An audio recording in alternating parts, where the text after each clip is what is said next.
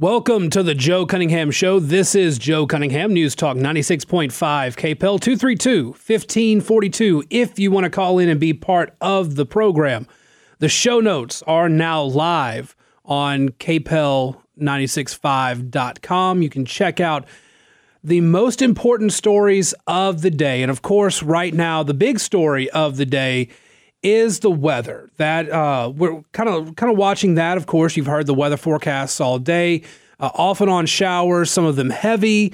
Uh, I know that this morning, several people trying to drive got hit with some blinding rain, and it caused a lot of accidents, including in and around the Carencro area where I live. Uh, not too much happening right now, but it is after school traffic, and there is still rain going on in the Lafayette area. Y'all, please be careful. Uh, the good news is with the rain and with the possibility of localized flooding, sandbag locations are open. We do have that story up at kpel965.com. Lafayette Consolidated Government working uh, to make sure that those areas stay stocked. Uh, in Lafayette, North District site at 400 Dugas Road, uh, located off North University and Picard Park. Those are two sandbag locations uh, in Broussard at City Hall, Deer Meadows Subdivision, and Broadview Drive. In Carencro, the community center, uh, the, that those sandbag uh, locations are open as well as Duson Park at South A Street in Duson, and the Public Works Department in Scott. Uh, and 333 South uh, Road in Youngsville. Uh, those are the sandbag locations. LCG working to make sure that those are open and you are able to get sandbags if you need them. Now, the good news is this is just rain. We do not have a very active tropical forecast right now. Currently, there are three areas the National Hurricane Center are looking at, but there's very little chance of them developing. And there's certainly no chance of anything severe hitting Louisiana or pretty much the rest of the Gulf Coast in the next several days. Uh, the first disturbance, which is uh, off in the uh, deep into the Atlantic, uh, a wide area of disturbed weather has formed, centered several hundred miles east southeast of the. Uh, I'm sorry. Uh, a tropical wave located several hundred miles west of Cabo Verde Islands. No chance of that developing into anything significant over the next several days. The second disturbance is, disturbances east of the Windward Isles. Uh, currently disorganized, but the National Hurricane Center does think that environmental conditions could become more conducive for development in a few days when the system approaches the Windward Isles or the South Car- uh, Caribbean Sea. The National Hurricane Center gives that system about a 20% chance of developing over the next five days. And the third system they're looking at is in the eastern tropical part of the Atlantic, also a 20% chance of development over the next five days. But again, a very disorganized system and nothing posing a threat to us right now. In fact, the hurricane season has been very quiet. Now, knock on wood, it stays that way. Uh, the the National Oceanic Atmospheric Administration did downgrade uh, their predicted severity of the hurricane season by one named storm, but we are in the peak of the season. September, going into September, going through and into October, that's really the peak of the hurricane season. That's where we can expect a lot of the severe storms to start making their way through the Atlantic and coming uh, into the Caribbean, into the Gulf and causing some issues. So please, please, please keep an eye on the tropics and keep an eye on the local weather because the rain is expected to be all over the place over the next several days. 232 1542 if you want to be part of the conversation. Now that we've gotten that out of the way, I do want to go to what I think is the biggest story of the day, and it actually stems from a book review. This is, uh, this was one of the most easily predictable problems. And from the time that COVID hit and we started shutting down schools, anybody who pays attention to education issues could tell you that getting rid of face to face education was going to cause a major problem in education. Now, Mary Katharine Ham is a conservative writer, and over at the website Reason, she has a review of the book, The Stolen Year, by NPR education reporter Anya Kamenetz. The book, according to Ham, acknowledges that COVID's policies' effects on education went underreported by, um, by the media. And uh, Kamenetz basically says, yeah, we, we should have been louder on this. Uh, in in one interview, uh, these stories of American families juggling loss of routine child care, therapy services, and more are the most worthwhile part of the book. This is according to Ham. Their stories were always important and, as Kamenetz belatedly notes, predictable. Jonah in San Francisco, diagnosed with autism, became violent after hours of school screen time while the city closed the skate park he frequented. Alexis in Hawaii, a nonverbal child who regressed into diapers when deprived of in person services. Kamla, who was removed from his family's home after allegations of abuse and neglect, all predictable. It seemed like Im- depraved indifference to child's welfare Kamenetz writes in 2022. And yes, indeed it did. Now, if you'll note, early this month, we had positive news locally. Lafayette Parish saw improvement in LEAP scores from the 2021 school year to the 21 22 school year, though the district is still seeing the effect of it, the brief interruption caused by the pandemic. This over at the advertiser from the beginning of the month. The Lafayette Parish School System ranked first among the six districts in the state with 30,000 or more students for improving the percentage of students in grades 3 through 9 who achieved mastery or higher on the tests. Two LPS schools were specifically recognized by the Louisiana Department of Education for their scores. Early College Academy ranked in the top 10 of all Louisiana schools for the percentage of students scoring mastery or above, and Myrtle Place Elementary was the best in state for year to year improvement. LPSS had a very, very good showing in the LEAP test, getting students from that interruption in the 2019 2020 school year through the 20 to 21 school year and through the 21 22 school year, largely because LPSS did as much as they could to prevent massive school closures. There was a couple of, well, there were a couple of brief um, school closures. Everything switched to virtual for a couple of schools. But, you know, we went through three quarters of a year with hybrid instruction, and that switched to full on instruction. So kids were never out of school full time in Lafayette like they were in other places. And Lafayette did a very good job of trying to make the COVID policies as minimally intrusive as possible. But look what happened across the rest of the country schools and school systems and state education systems were shut down entirely. We have evidence that the national teachers unions were working with the Biden administration, crafting the wording that they would use in encouraging schools and school systems to stay shut down. And all of this, all of these shutdowns, all of this panic over COVID in schools, all came about because of fear and not the data. The data very clearly showed, and to an extent still does show, that kids in school are less likely to get COVID, although they are getting it at a higher rate now that the virus has mutated.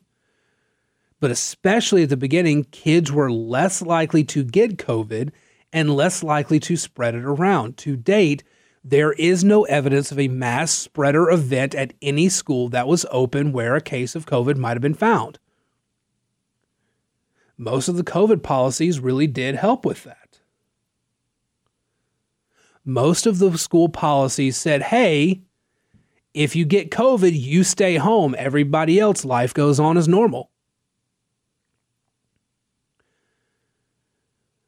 But LPSS kept life as normal as possible in New York, in California, in other coastal democratic states where they wanted to make flaunt the authority they had in shutting things down to keep everyone safe, there were massive, massive losses. 232 1542. More on this when we come back after the break. I want to continue talking about this and how it's driving the midterm elections. We'll have that and more here on the Joe Cunningham Show, News Talk 96.5 KPEL. Welcome back to the Joe Cunningham Show here on uh, News Talk 96.5 KPEL. Again, 232 1542 if you want to be part of the conversation. Now, again, uh, there's a book out by NPR education reporter Anya Kamenetz the book is called The Stolen Year How COVID Changed Children's Lives and Where We Go Now. And one of the key admissions of the book is that, in her own words in an interview, this reporter, it was all too easy to predict, so we could have been a lot louder. And Mary Katharine Ham, who is a conservative writer, pens a fantastic, although horrifying, review of the book. She refers to the stories that parents in Facebook groups and school board Zoom meetings were desperately telling their local bureaucrats and teachers unions as they fought to get schools opened. For their efforts, these parents, according to Ham, were called heartless, ignorant, and elitist. The Department of Justice famously sent a memo pegging vociferous activism as worthy of investigation a school board member in Alexandria, Virginia, whose tone was typical of the overwrought official response, asked parents, Do you want your child to be alive or do you want your child to be educated? The Chicago's Teachers Union tweeted and later deleted that the fight for school openings was rooted in sexism, racism, and misogyny, even as parents rightly argue that school closures were widening all of the gaps the same set claims to care about between white students and minorities, rich and poor. Those who had or made the resources and time to fight were reviled as privileged yoga moms who wanted their babysitters back. This is all true. Every claim she's putting in here is absolutely true. The teachers' unions, the Democrats, the governments, the public education system across the country shut down education with no data to back up that it was necessary, and then blamed parents when their when the parents were fighting to get their kids back in schools because their kids were losing so much educational content and quality. You cannot sit behind a computer screen for 8 hours and learn. You can't do it. You cannot, under any circumstances, expect a class to get the most out of the content when you're doing it all through a screen. You cannot do it. Again, here locally, we were lucky. We had a school system that, despite the loud protestations of a lot of the teachers in the community, many of whom are friends of mine, all of those teachers and all the teachers' unions and all of those people who were scared of COVID 19 all voiced fear based opinions rather than looking at the actual data. The data did show and has always shown that at the height of the pandemic in the country, there was no threat to schools, to children in schools. They were not getting the virus. If they did, the symptoms were mild. Many of the youngest children could not even carry or shed the necessary virus load to be contagious. Over and over again, the science proved all of that. But in an effort to exert control where they felt they were losing it, the schools and the teachers' unions had everything shut down and kids were forced to learn behind a computer screen for eight hours a day. And as a result, even the best students struggled. But those most in need of assistance, those with speech and ther- uh, speech problems or, or problems uh, verbalizing, kids who are on the autism spectrum, kids who need extra assistance because of uh, deficiencies in reading or math or anything like that. All of these kids who need the extra help, who need the one on one time, they couldn't get it. They were isolated from all that. I am fairly shocked that we haven't seen a major class action lawsuit for parents of kids who need individualized education plans and special education kids for just how much was taken away from their children because they did not have the academic support they needed to be successful in school. And now we have throughout the country, we've seen the stories what school sto- scores look like in other parts of the, of the country, where they what they looked like here, what they look like in other parts of the state. We know what these policies did to our students we know what these policies were capable. We knew from the start what these policies were capable of. And this book, The Stolen Year, the title gives it away. There was a crime committed. Something was taken from students across the country. But what the book fails to do is name a culprit. The book never actually says who's at fault here. But we know, we know that the teachers' unions were working with the CDC and the NIH to craft the language necessary to encourage schools to stay closed. We know that the unions talked with the Department of Justice, and the Department of Justice then sent out a memo say, suggesting that parents who were getting active in the school systems should be investigated we know that the people responsible for this are the people who routinely run our education system. And that's why it's going to have such a big effect on the midterms. 232 1542. We're going to take our bottom of the hour news break. When we come back, we've got some more stories to get to here on the Joe Cunningham Show, News Talk 96.5 KPEL. Welcome back to the Joe Cunningham Show here on News Talk 96.5 KPEL 232 1542 if you want to be part of the conversation. You can also go ahead and send a message to the app chat if you're listening through the KPEL app. You can always reach out to the show from there. And if you're active on social media, Joe uh, uh, Joe uh, P Cunningham on Twitter and Facebook.com slash Joe Cunningham Show. You can reach me there as well. To to finish up uh, on the on the school thing and the COVID thing, this uh, this is why there are so many parents, particularly suburban parents and suburban moms, who are very active this midterm cycle. The education system is kind of in turmoil right now between the activism of the very woke left and lingering resentment over the uh, over the COVID closures and the lack of access that kids had to education and the proper tools for learning and everything like that. A lot of parents are very, very motivated in places they wouldn't normalize be uh, normally be very, very motivated. Again, a lot of suburban moms are actually trending toward the Republicans right now. A lot of uh, women of color, mothers who are women of color, are trending toward the white, the the, the right. Hispanic voters, uh, black voters trending to the right. White moms trending to the right.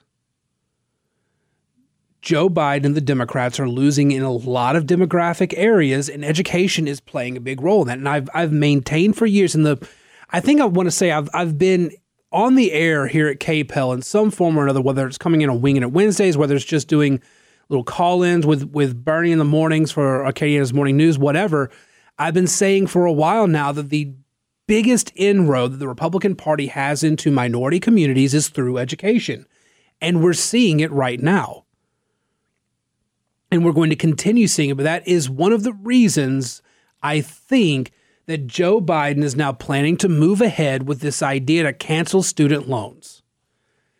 This is probably uh, a mistake. Well, actually, not probably. I know it is a mistake, but I also know that the polling must be absolutely horrendous internally at the White House if they're visiting this old uh, idea again. Now, several months ago, it became clear through some reporting that people like Stacey Abrams are out there pushing this idea on the White House that they need to uh, they need to go ahead and forgive student loan debt. The problem is forgiving student loan debt only really helps the rich. Uh, there is, I forget, this was a column that was written at the Washington Post. Such a policy would, perhaps counterintuitively, give the biggest benefit to those with high incomes. That's partly because lower income people are less likely to have gone to college, and additionally, many borrowers with the largest loan balances attended graduate and professional programs, medical, business, law school that led to higher earnings. A recent study from economists Sylvain Catherine and Constantine Yannelis found that student loan forgiveness of up to $50,000 for every borrower would work out to an average of $700 for people in the bottom income percent and nearly 5,000 for those in the top percent. In other words, it does not benefit the middle and lower class like they claim. So, what does the left want? The left wants more student loan forgiveness. Why? Because $10,000 in student loan forgiveness is actually structural racism. I kid you not.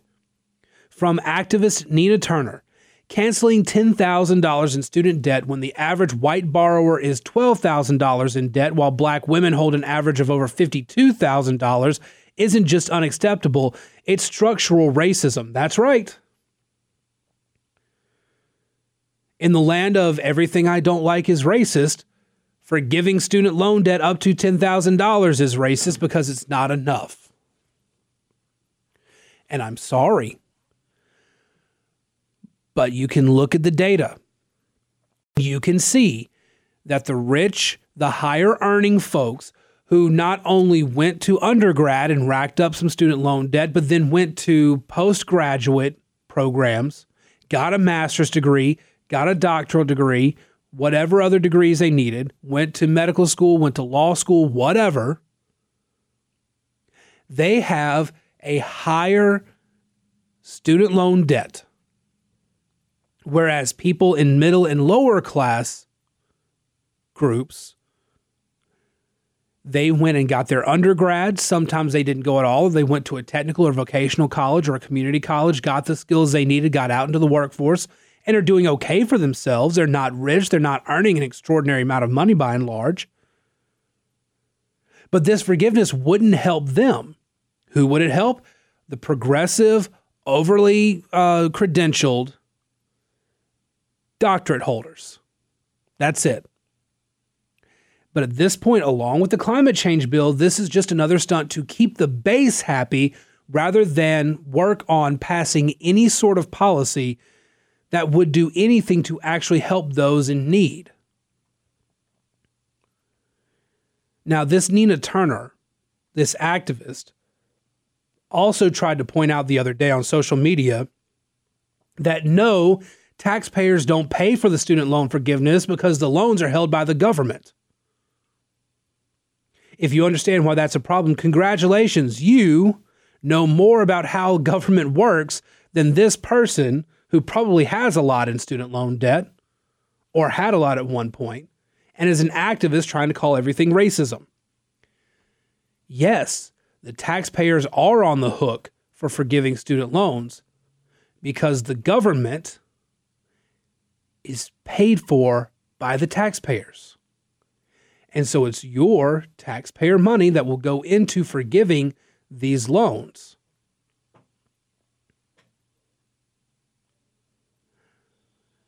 as long as people, activists on either side, but particularly the left, pretend that the government is like some building that's walking around and doing things and is not actually a group of people funded by the rest of us, there will always be a lack of common sense in the policies that they're pushing. So, once again, student loan debt, forgiving any portion of it, only benefits those with higher incomes. It does not help the middle or lower class because they are not the ones who have amassed a massive college student loan debt because they just went for an undergrad degree. Many pay their own way, many are paying smaller amounts. Whereas the people with the most degrees who have the most time spent in school will can will have much higher student loan bills, but those are the ones who vote Democrat and have the loudest voices.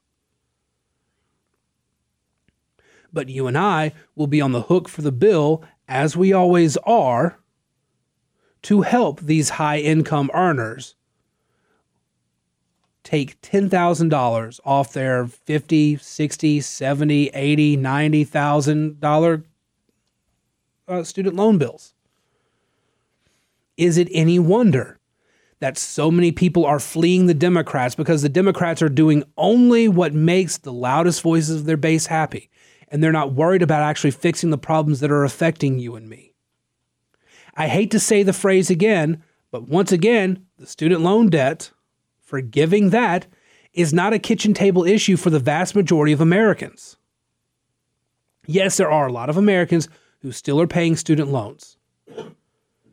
But the vast majority of Americans aren't worried about those loans so much as they're worried about their grocery bill and their gas bill and their energy bill.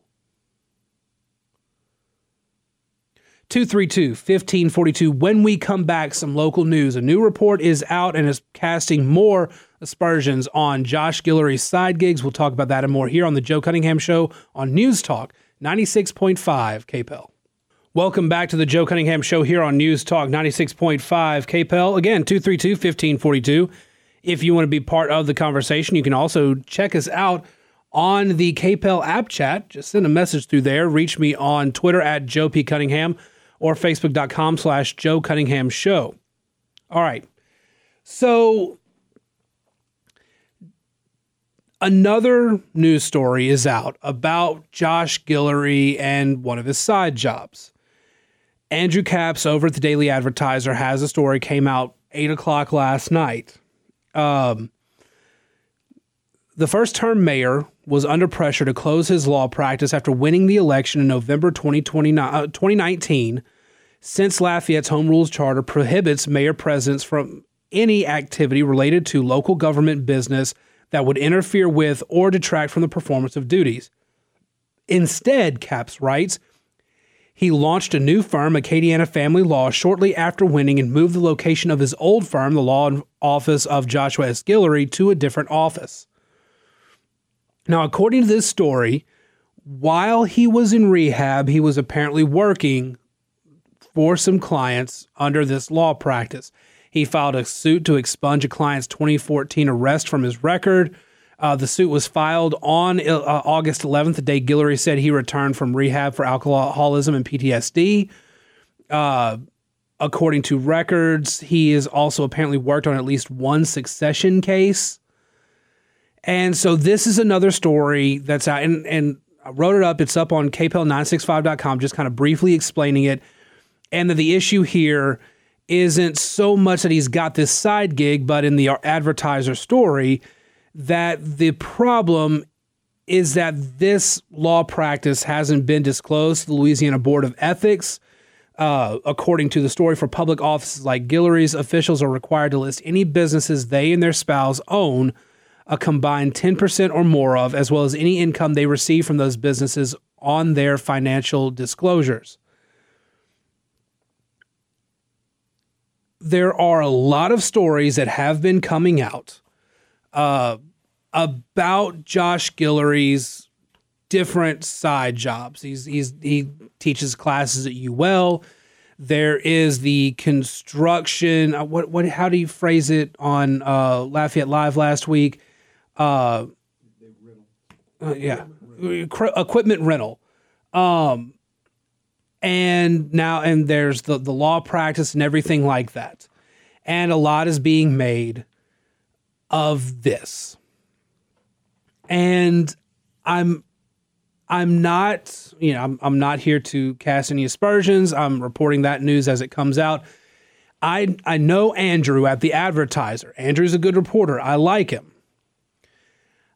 I don't know, you know, how far to go into this story. I know that uh, Guillory has in the past talked about sensationalist reporting, uh, and oftentimes that that kind of that that's more reference to I think the current than it is the advertiser. But there are a lot of stories out there. And Guillory is going to continue to have to answer questions about that or dodge them, as as is his freedom to do. But we are probably going to see more of this as we go forward. I mean, we're getting into an election year. There is a reason that these stories are coming out right now. You know, the other morning, Guillory said absolutely he's going to run for reelection in 2023. But these stories coming out are meant to discourage people away from Guillory, meant to cast a shadow, cast some doubt on Guillory whether intentional or not, that's what they do. And it will give ammunition to whoever wants to come up and run against Guillory in 2023. From a purely political position here, not saying anything one way or the other, because you guys know I, I like to look at the politics and the political strategy behind an issue. From purely the politics of it, it does cause Guillory to be on some questionable ground. When you flood the zone with negative stories, you can reduce the approval number. I mean, look what happened to Donald Trump in 2020. All of the negative stories about COVID, uh, you know, at that point, five years worth of negative stories from the media on everything Trump touched. That can absolutely have an impact on somebody's reelection chances. And frankly, I think the Guillory administration needs to find a way to give some clear answers, to push back on these stories without being outright dismissive, but to push back on the narrative. Um, you know, interestingly, on a similar note, Ron DeSantis is up for reelection in Florida, and Ron DeSantis has had a similar problem. He's had years and years of negative news stories. And his way of combating it has just been to come directly back at the press with the facts to tell the press what they're getting wrong and how they're getting it wrong. I think a similar strategy is not a bad strategy for Guillory and his administration, but he's got to work at it. He's got to get there. But I think it is entirely possible. But these kinds of stories are interesting to me because there are so many and when there are so many of these types of stories out there, there's there's two things happening. One, there's a there there in order, you know, to paraphrase Barack Obama, or two, somebody really, really, really wants you to think there's a there there. And there's one person, there's a group of people that are gathered together to try to make this as bad for Guillory as possible, to either try to scare him out of running for reelection or to empower somebody else to run against him and to try to take that position of power away from him. Again, this is not a judgment on Guillory. It's not a judgment on the reporter. Again, I like Andrew Capps. He is a solid reporter. He can break down city records and information better than most people I know. This isn't about either of them. It's not even about the current. This is simply the politics of the situation. Somebody wants there to be a there. Somebody wants there to be an issue that somebody else can capitalize on. Don't know who, don't know why, but this information is coming from somewhere. So we do have to pay attention to that. Now, before I go, there is something I want to tell you guys real quick.